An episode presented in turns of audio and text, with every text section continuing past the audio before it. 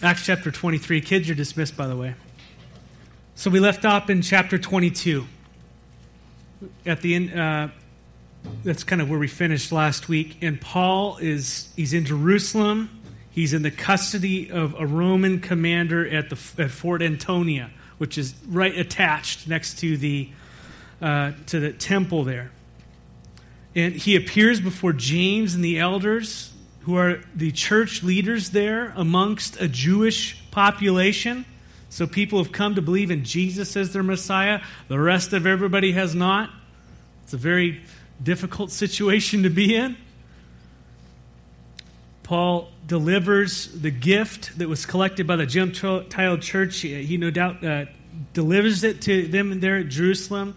Paul also gives an account of all that God did when he went out into the pagan lands, right? God's just doing a massive miracles everywhere.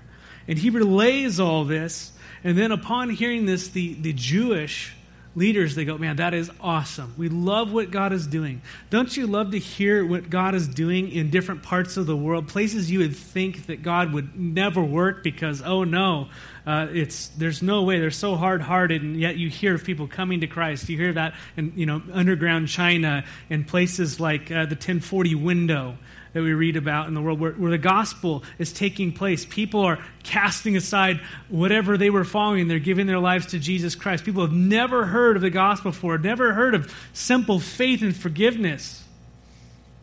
You know, I heard of a story uh, by, uh, uh, was it, uh, not Ravi Zacharias. There I go, profiling Indians again. Uh, what was his name? Gospel for Asia. Somebody help me. KP Yohannan. Uh, man, two amazing guys. But they're, uh, he, he tells a story of a missionary who had just came up to a lady in the Ganges River in India, and she had uh, just was weeping and, and just crying so deeply. And he goes, What's wrong? She's like, I just threw my newborn baby into the river to sacrifice it for my sins and she's just weeping and weeping and weeping. And then he tells her the gospel. She's like, Why weren't you here a half hour earlier? I wouldn't have had to do this. And, and it's just, it's heartbreaking a world that, you know, we look at devoted and all these types of things, but there's demonic influence behind that. And when the gospel of Jesus Christ starts penetrating these areas you've never seen before, and, and hearts are free, and the freedom comes, and it happens right here in our valley.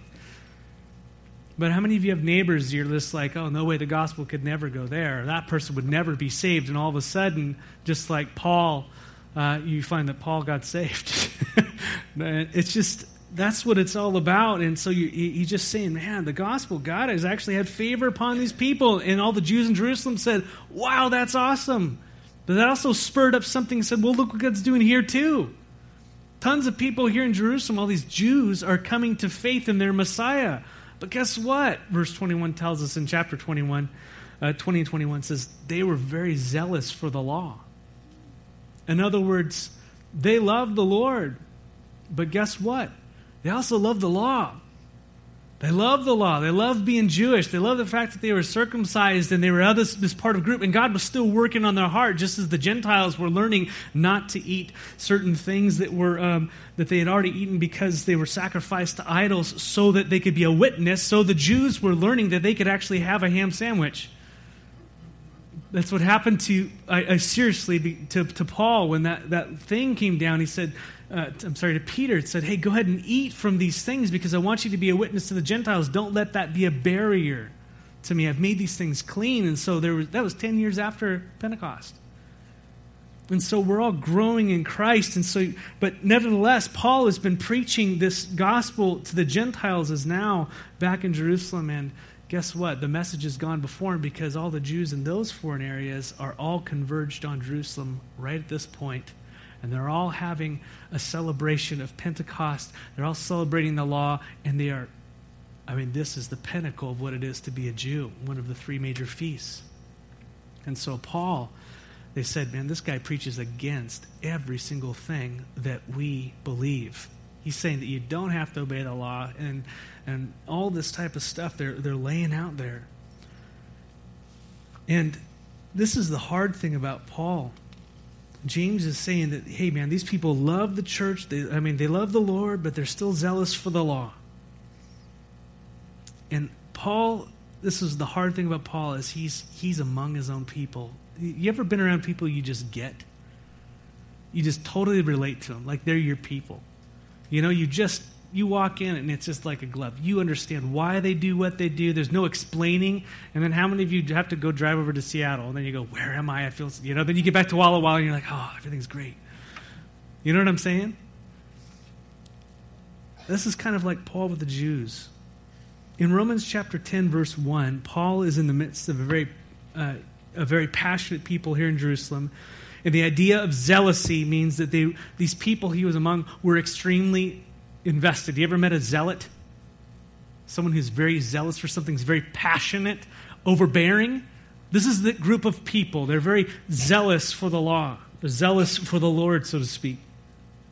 And Paul begins in Romans 10. He says, Brothers and sisters, my heart's desire and prayer to God for the Israelites, these Jews, is that they may be saved. He says, For I can testify by about them that they are zealous for God, but their zealous is not based their zealousy is not based on knowledge. Since they did not know the righteousness of God and sought to establish their own righteousness they did not submit to God's righteousness. And this is what his point was is that Christ is the culmination of the law so that there may be righteousness for everyone who believes. The law, according to Paul, is to point us to the need for righteousness that doesn't come by obeying the law. The law shows us that we break it. Anyone feel that way all the time? Yes. There's a righteousness above the law, and that's what Marcus Carter so amazingly shared this morning. The righteousness is from Christ who fulfills the law. And when he comes and lives in our hearts, now he empowers us to do what we never could by the power of the Holy Spirit. Praise God. And so the zeal of the Jew for the law was simply not enough. And Paul knew it, but he understood everything they were going through. And Paul he was a Jew and he longed for them to be saved, as we read. And in Romans 7, he said that he wished he could self, be cut off for them. Is there anybody you know you wish that you could be cut off for them, like eternally cursed for God so that they could be saved? You just love them so much. That's how Paul felt for the Jews. That's his heartbeat. And so these elders have Paul. They said, What do we do in this situation? Pay these cleansing rites, kind of go through some things, and kind of make peace. And he did it. And, and I know from 1 Corinthians chapter 9, Paul did it so that he might win some and so that he might build a bridge with the weaker Christian. That, I believe that's his heart and his motive. No way was he trying to go back under the law, but he, he lived under the law so that he might win some. But it didn't work out that way, at least with the non saved Jews. They accused Paul of defaming the law and bringing a Gentile into the temple grounds, and they grabbed him and began to beat him with the intent to kill him until the Roman commander he came down and rescued Paul out of the crowd basically and brought him to the fort. And then as Paul is about to be brought into this fortress, he does what none of us would do say, "Can I address these people?" And then he starts giving him his testimony. These people are just totally pummeled him, right? What happens? Can I talk to these people? Can I witness Jesus to them? I mean, there's this guy who's sold out. And so he does. And he starts sharing the Lord with them. And all the way up until the point where he says, and then the Lord, he, he starts talking about, he builds bridges and all that type of stuff. And he's sharing the Lord. And he talks about his resurrection from the dead and how he appeared to him. And so he's going along. And then he goes, and then Jesus, he sends me to the Gentiles. And as soon as he gen- said Gentiles, he lost his crowd. They lost them. They just went berserk. They were throwing dirt in their shirt. Their shirts were going in the air. And it was just a, they were there was going to be massive civil unrest. You ever talk to anybody about the Lord and you just can't talk to them about some one specific area? You start talking to them about something. You can talk to me about everything, but don't talk to me about this. Don't talk to me about, you know, the way I the way I drive or the way I do this or you know, I mean, just you know, and they just go berserk and they just totally shut down. Everybody has it. I've had it. Have you? There's something in your life when the gospel was preached to you, your heart said, Don't talk to me about that. You can't touch that, God. Don't you dare say I have to break up with that person. Don't you dare say that I have to give up. Don't you dare say that this that I must surrender that or this is the way it is or what about the person I loved who had died? I can't reconcile that in my heart, so no way I'm going to shut that off. And where are they now? I mean, we all have it. And for these people, they had an extreme prejudice against Gentiles, non Jews. And Paul knew this. And they went berserk. They were listening up to that point, and the Romans had to grab him into the fortress. And the, the, whole time this is going on, this commander, he's trying to find out why they were attacking Paul, and he even thought he might have been this Egyptian assassin, and we talked about that and all that stuff. He just couldn't get the straight scoop of what was going on. In verse 30, that's where we're picking up uh, chapter 22 says the commander wanted to find out exactly why Paul was being accused of, by the Jews, and so the next day he released him and ordered the chief priests and all the members of the Sanhedrin to assemble. And then he brought Paul and had him stand before them. So Paul's now a prisoner of the Romans and will be until his death. Make a note of that.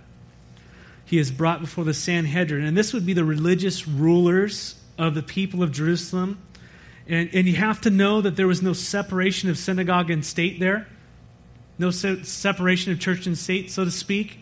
Um, there was no separation between their national identity as Jews and their religion. To be a Jew, to be an Israelite, was to be Jewish. Was to it's like saying in America to be an American is to be a Christian. I mean that's that's further divorced now, but I mean that was just kind of that's it. That was their national identity. They were religious. And so, although they were occupied by Rome within their own framework, they were allowed by Rome to have their king and to have their religious rulers who dealt with the matters of their law. What was their law? The law of Moses. And that is why when we are talking about places like, uh, you know, Iran and all these other places, and we have this mentality that there's a separation between church and state, there isn't a separation between church and state. All policy is religious all policy gets run through their books, their, their, their Quran and their laws. That's why you have Khomeini out there uh, as the religious spokesperson talking to the world and telling us the great Satan and all that stuff. And it just, that's, it's not separated. It's all, it's all one. Yes, they have political factions within, but that's what's going on.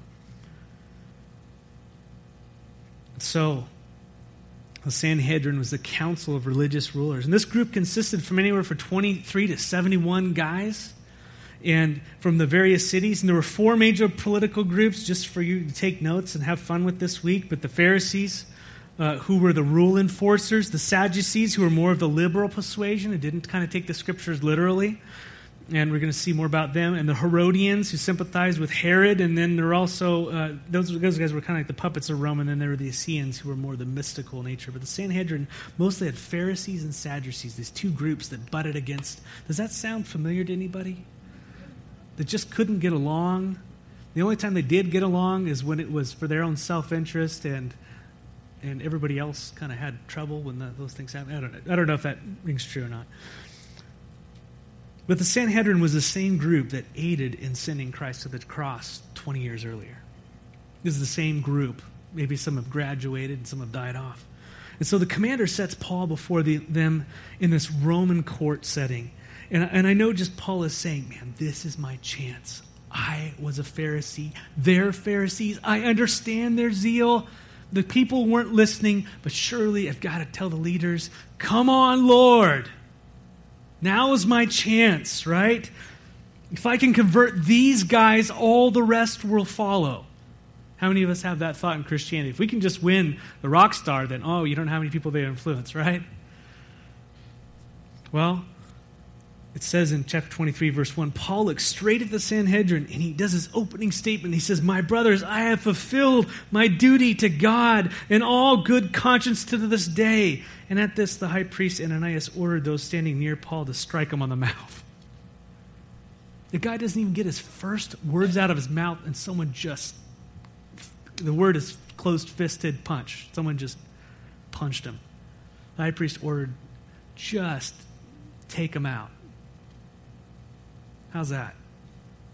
Verse 3. And Paul to him, he responds, he goes, God will strike you, you whitewashed wall. You sit there and judge me according to the law, yet you yourselves violate the law by commanding that I be struck. Now, I have to say, I think Paul lost it here. this sounds like something I would do. Yeah, so I know that Paul lost it. He got, he got popped in the mouth, and, and the first sentence, you know, he just lost it. Why can't I talk here? And, and he just got called, the you know, and he just called, started calling the high priest whitewashed wall and all this stuff, and I think he just lost it. Many of you lose it in high pressure situations. You want it to go so well, you have great expectations, and all of a sudden you get popped in the mouth and you start, then the real old nature starts popping up again. Anybody ever done that? Lately? this morning, perhaps, on the way to church? the interesting thing is that God did strike this high priest down. He, he was assassinated two years later. And also, Paul's assessment of the high priest was right on. Paul called him a whitewashed wall, a hypocrite. If you remember, um, that's what that was. Mean, he's calling him a hypocrite. If you remember in Matthew 23, uh, Jesus said, Woe to you, teachers of the law and Pharisees, you hypocrites. You are like whitewashed tombs, which look beautiful on the outside, but on the inside are full of bones of the dead and everything unclean. You see, in that culture, under their laws, you were not to touch anything that was dead because you would become unclean. And therefore, you'd have to start going through all these cleansing rituals in order to go back into the temple and worship. And they worshiped every day, right? And so that was something you did not want to do. And so, what they did as a courtesy is they go and they'd whitewash tombs. So you'd see this bright white thing on the outside, and you go, okay, well, that's unclean. Don't touch that. Well, what's the reality of it is it looks nice on the outside, but in what it's really containing is death and everything unclean. And Jesus said, You guys are what? You've got all the clothes, you've got all the garb, you've got all the words, you've got all the style, you've got all the fasting down, you pray right, you read right, you know the word, right? But what's going on? You're dead inside. You're dead inside. This is what Paul knew of himself. He said, according, I was a Pharisee above Pharisees. That's what Paul said of himself. And he says, according to obeying the Mosaic law, I was beyond fault. I was spotless. I did everything. Any of you guys real good rule keepers? You just like to the T. I mean, someone gives you a sheet at work about protocol and what to do, and you're like on it. And you're doing it, and you're kind of looking at other people going, why aren't you doing it? And you're kind of becoming the rule enforcer. I kind of get that way sometimes, but I'm not very good at it myself. But there was this hypocrisy happening in their hearts. And Paul, knowing that, knowing the situation, what was in his heart came out, man, I'm dealing with a bunch of hypocrites. How am I going to reach them? And then he gets popped in the mouth and he starts, You whitewashed tomb. And then notice what happens. It says, verse 4 those who were standing near Paul said, How dare you insult God's high priest? And Paul replied, Brothers, I, I didn't realize that he was the high priest, for it is written, Do not speak evil about the ruler of your people. So Paul says, Yeah, you're right. The word says, Don't speak evil of your of, of the rulers of your people, which is Exodus 22, 28, don't blaspheme God or curse the rulers of your people. And I love Paul here. He lost his temper, but he owned it and he submitted himself to the word of God. That's what we do. When we blow it, if we blow it, when we blow it, right? We own it, hopefully quickly like this, and we submit ourselves to what? The word of God. You're right, I was wrong. The word says this and, and, and you, you make it right. I love that about Paul. And this is the cool thing. We can be right about what we say, but we can have the wrong spirit about what we say it. Ever anybody else ever done that?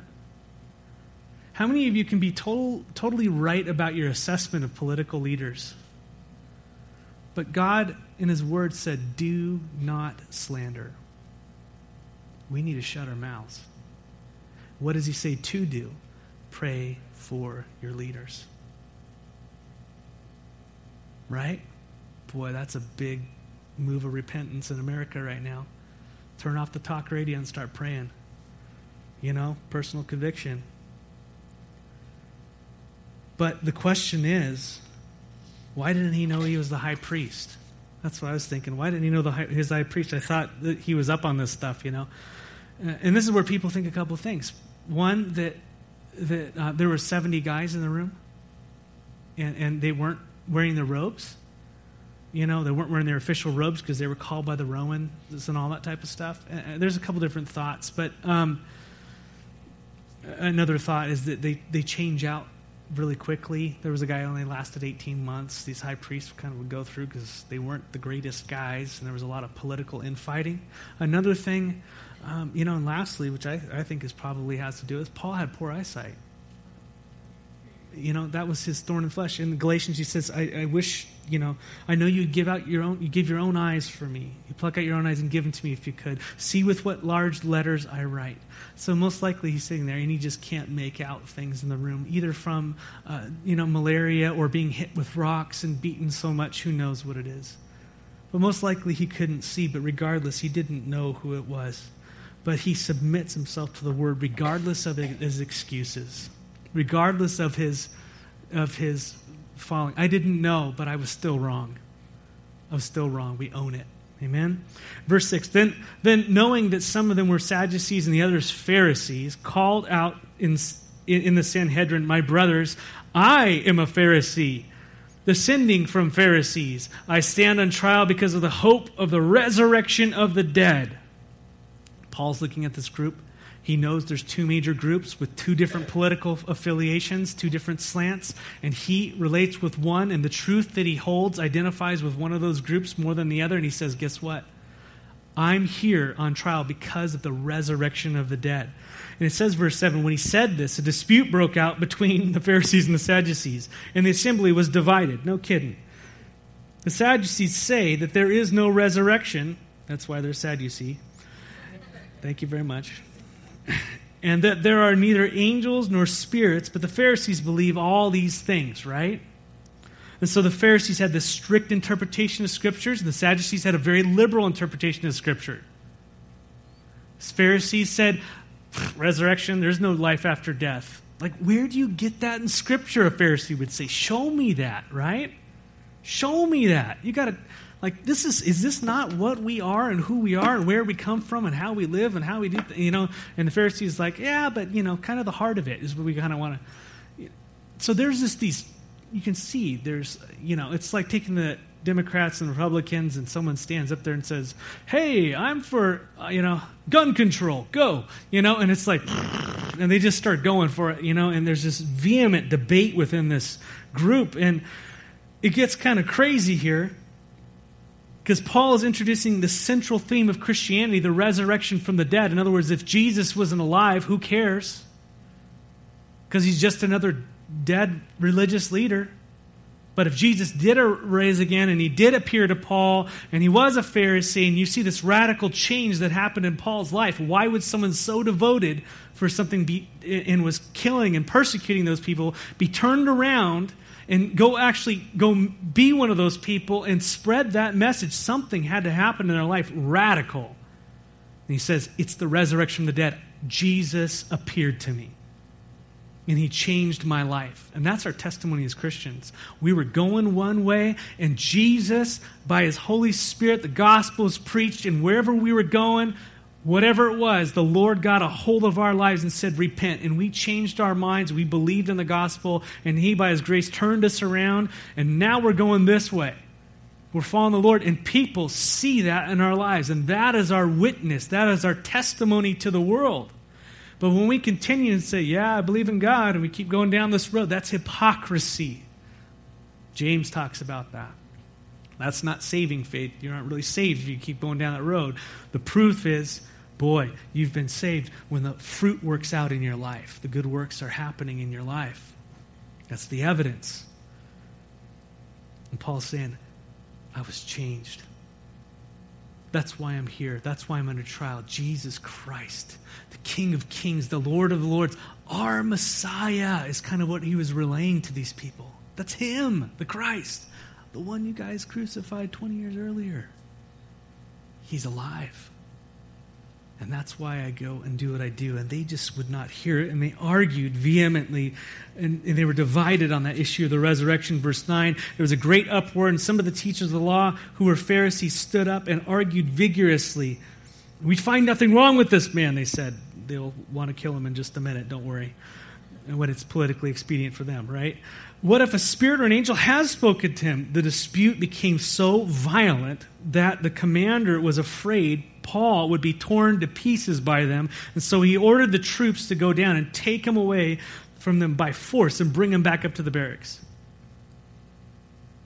Have you ever been in a debate like that for your faith? You ever been in a situation like that? This is crazy stuff. How many words has Paul been able to utter this whole time? Not very much. I think Paul was hoping for a different outcome. How many of you have gone into he shared the Lord with family members? You ever and it's not gone well? Anyone? And then there's estrangement for years or whatever it might be when you approach sin, when you approach when you see someone who's broken and they're going down a path and you're going, I know they're going to hell. I know it. And the Lord is just tugging on your heart and he's going, You're my light in their life. You've got to go. You've got to speak. And you're just fear and trembling, fear and trembling, fear and trembling. And then you go and you share and it falls apart. And you're just going, oh, how depressed can you get? When you love someone so much and they don't hear your heart, when they won't listen, when they've got such a wall.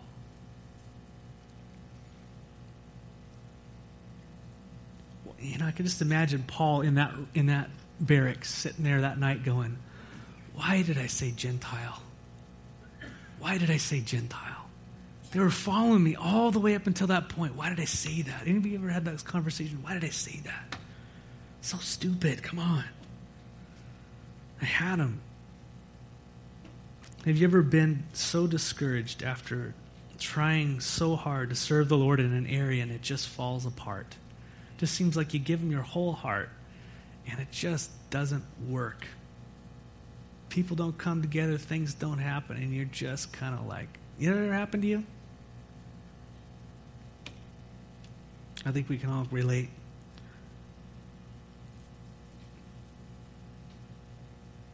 You know, or you get an opportunity to speak and you get popped in the mouth and you start saying stuff you shouldn't have said and you just blow your witness. Anybody blown your witness before? And you just, such discouragement can come in your life. like, Lord, it's going so good until I got involved. You know? Paul, I believe, he's totally discouraged at this point. I'm not reading into it. I mean, those things I said, maybe what he's thinking, I'm reading into it, but he's discouraged. Because we know that from verse, verse 11. The following, the Lord, uh, following night, the Lord stood near Paul and said, Take courage. As you have testified me about in Jerusalem, so you must also testify in Rome. You know, in Paul's depression and discouragement and perhaps his failure, the Lord stood near Paul and spoke in the night. I love that about the Lord. Now, we need that in our lives. What a verse to meditate on the Lord Jesus stood near and spoke in the night. And what did Jesus say to Paul? Hothead, you really blew it.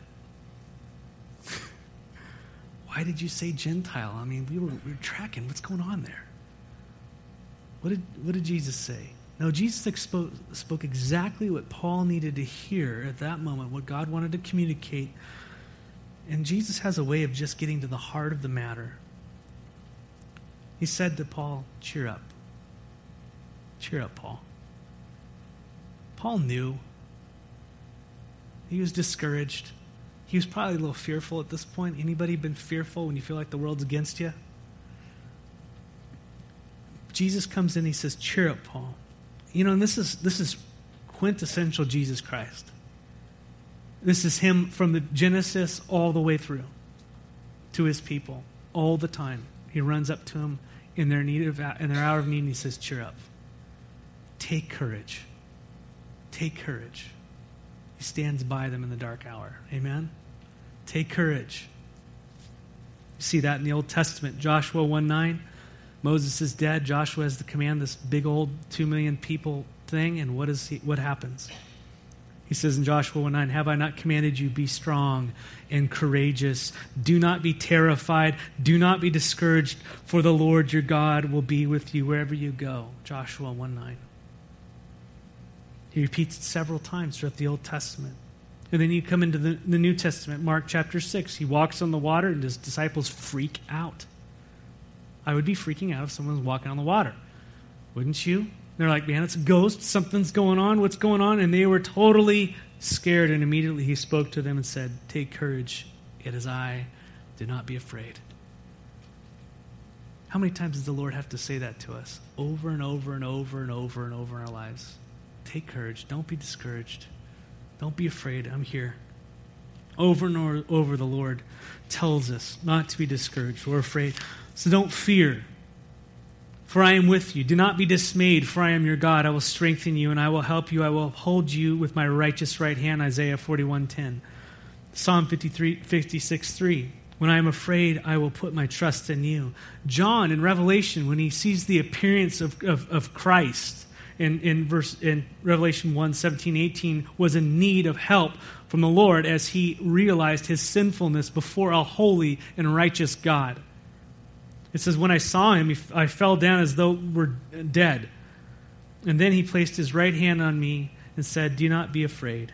I am the first and the last. I am the living one. I was dead. And now, look, I am alive forever and ever, and I hold the keys of death and Hades. That's our Jesus. So the Lord speaks to Paul. He speaks to his discouragement, his fearful heart. He stands by him in the night. And then he encourages them. He says, You know what? You testified about me.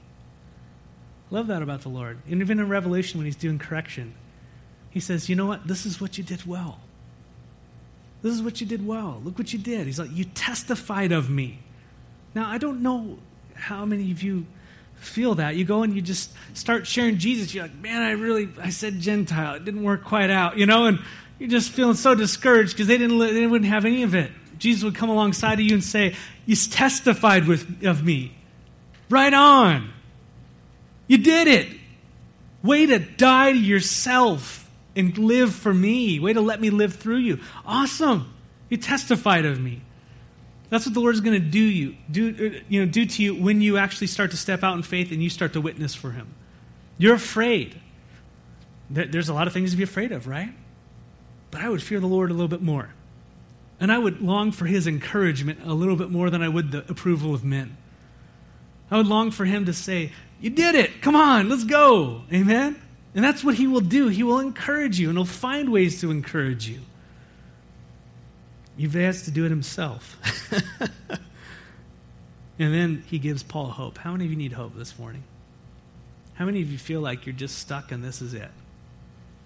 Like, there's just no, what's the next there's just, I love this about him.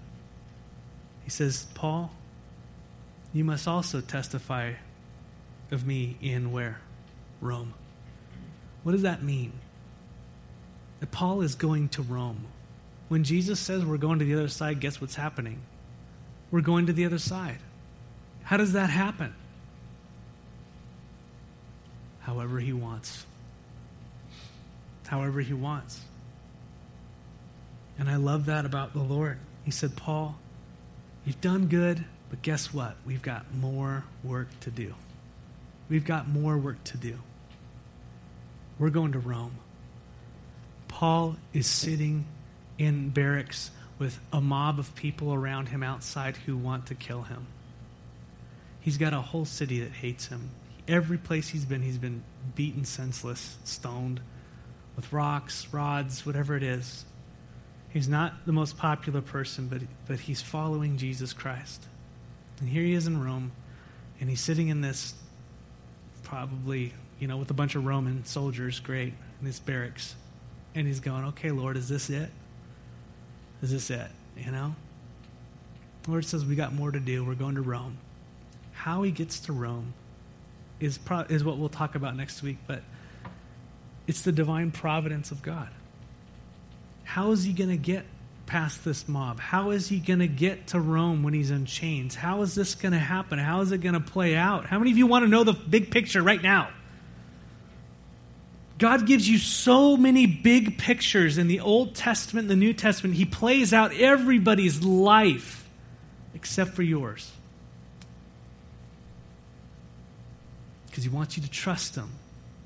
Hebrews 11. In every single step of your life. Everything that's going on, good, bad, ugly, whatever it is, he is at work. We're going to focus on the providence of God not the miracles of God, the providence of God. How many of us just want miracles? God, heal me. Oh, we love that, but how much of that is happening? Maybe it's because of faith or not, I don't know. Quite often, He works through supernaturally, naturally every day, and that's what we're going to see. He's going to even take the whole Roman army and use it to escort Paul out of the situation. When God wants the plan to happen, it's going to happen. And it's not up to you. You just trust in the one who is in, in charge of everything. Amen? So we'll move more into his providence uh, next week. I, I don't want to shift gears here. I, I, hope that would bring some comfort to you this morning um, in whatever you might be going through. I want to encourage you to be bold in your witness for Christ. Jesus Christ has saved you, and he's filled you with his Holy Spirit and his love so that you can go shine that to other people and what's and you're going to be fearful. But fear not, he's with you. Don't be discouraged, he's with you. Go mumble for the Lord. Amen. Go love deeply for the Lord. In church, when we start seeing brothers and sisters do that, I want us to rally around them like nothing else and encourage the heck out of them and say, Good job, and, and how can I help you? Or, or perhaps you're just going, I have no idea what to do. I've got this situation in my family, and it's really complicated, and it's not just I busting like a bull in a china shop. I need some real discernment and prayer over this. You know, it might be a lifelong witness. It might be helping them consistently for so long. I've got a neighbor. I haven't shared the Lord with them yet. I won't tell you which one. But I haven't shared the Lord with them yet. But I tell you what, they know who I am. They know how I live and what I'm doing, and, they're they're hungry. Yesterday, I'll end with this. I was eating dinner with my kids, and then got a knock at the door, and we're like, we're at the end of the street, so who wants to talk to us? It's got to be someone religious, right? I'm just kidding. So they, uh, open, they open the door, and it's two young ladies from um, from the uh, from the Mormon church, right? And so they're, you know, you can see the one who's in charge and then the one who's training, and and they start say, we'd like to just share, you know, the message with you, the good the good news. And I said, okay, well, what is that? You know, I'm just like, and so they share. I said, if you could just take your message and put it into one line, what would it, what is it that you're trying to say? It says the the gospel has been restored. And I said, "How? Where do you get that?" And they said Amos, whatever. And I said, went to Amos, and they showed me that, and I kept reading past the verses they they said, and they didn't like that too much, but they because it was about Israel. Anyways, but I just listened, and, and as they were talking, um, they were sharing things, and and I just said, you know what? I said uh, I, I, really admire about about you and, and the Mormon, Mormon people. I said, you know, you're, you're hardworking and I said, You really it seem like you have family values and you're devoted to one another, and all these things are, are, are, are just you know, great on the surface. I said, I love those things. And I said, And the fact that you're out here doing this shows that you care about what you do. You know? I said, But this is what I, the problem I have. I said, It's, it's, it's not you. It goes to that apostolic authority you're talking about. And as I started to share with them a little bit about the things that they believe, they didn't know they believed um, and I just started to share the gospel of just the repentance and faith in Christ. And I said, I said, you know, you believe that an angel came down and and talked to this person, and this stuff happened. I said, Paul himself said that if an angel, if myself or an angel from heaven were to come down and preach another gospel, let him be eternally cursed. And you have an angel coming down and telling Joseph Smith, who had several wives, by the way, all these types of things. And, and I just laid it out and I said, No, that's not the gospel. And as I started to share the gospel, you could see tears welling up in this one girl's eyes. And it wasn't beating them over things, it was just, man, Jesus brings freedom. Jesus brings freedom. You're not in freedom. You're under bondage. You're under works. You're under the law. And you feel it and you know it. And I tell you what, as soon as I, as I saw it in her heart, I said, God's talking to you right now, isn't he? You know, that burning in the bosom, you're feeling it now, but it's the wrong way around. But, you know, and, and she just started welling up, and then she quickly gained her composure because you can't, you, that's why you send them out in twos, right? What I'm saying is it's awkward. It's awkward. The words didn't come out the way I wanted them to.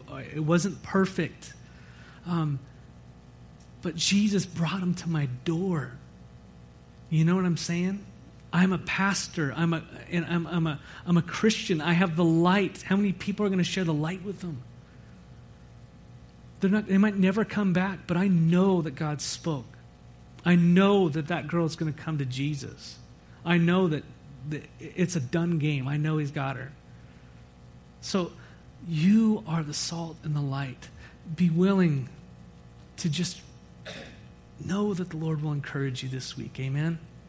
And know that He's guiding you and leading you no matter what kind of stuff comes up. Amen. And if you got any sin you got to get confess, confess it, get rid of it, be done with it. Free yourself up, right? Just embrace the Lord. So that's that's enough preaching. Lord, love you so much, and we want to love you in, in our words and, and in our deeds. Um, God, would you just minister to your body this morning? I pray that it would just be so absolutely evident when when we are to be salt and light in word, and we were to be salt and light in deed. And I pray that it wouldn't all be calculated in our mind, it would just be a natural way of life. And I pray that um, where there's obstacles in our own hearts, where there's sin, Lord, you just, you've already paid for it. I just pray you'd, you'd free us from it. And God, I want to thank you this morning for the messages that have been shared, Lord, through worship and through Marcus sharing. Um, Lord, we long for your grace in our lives and your power. Work through this church, Lord, for your glory. We lay down all that we have for all that you are. May the name of Jesus be lifted up in our hearts this morning. Amen.